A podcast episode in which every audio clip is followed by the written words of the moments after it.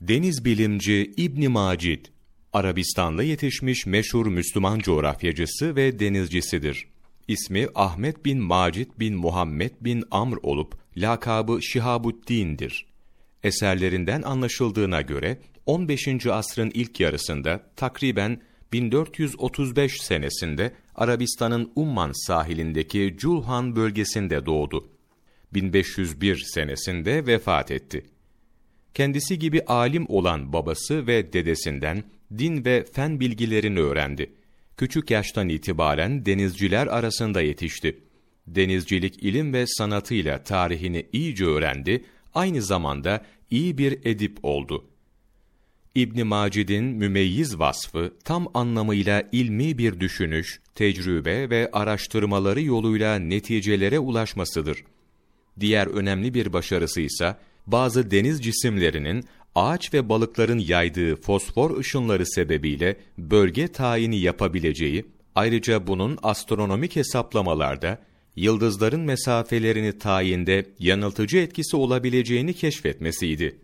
İbn Macid, astronomik hesaplamalarında usturlap aletini çok mükemmel bir şekilde kullanırdı. Pusula bozulduğu zaman değişik metotlarla yönün nasıl tayin edileceği hususunda önemli bilgiler ortaya koydu. Pusulanın tam ve doğru bilgi vermesi için gereken şeyleri de tespit ederek açıkladı.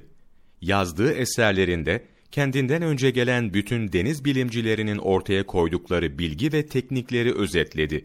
Bunlara ilave olarak kendi araştırma, inceleme ve tecrübeleri sonucu elde ettiği yeni bilgi ve neticeleri de kaydetti. İbn Macid, nazari bilgilerden çok pratik bilgilere önem verdiğinden eserlerinde Batlemyus coğrafyasına uymadı.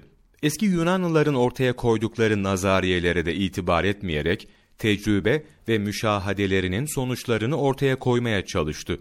İbn Macid'in yazdığı eserlerin sayısı 40'a ulaşmaktadır.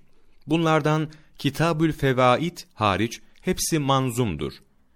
Çok geniş kapsamlı denizcilik ve coğrafya ile ilgili bilgi terminolojisini nazım dili kalıpları içinde ifade edebilmesi, onun nazımdaki üstün kabiliyetini gösterir. İslam Tarihi Ansiklopedisi, Cilt 6, İbn Macid Bahsi, 2 Mayıs Mevlana Takvimi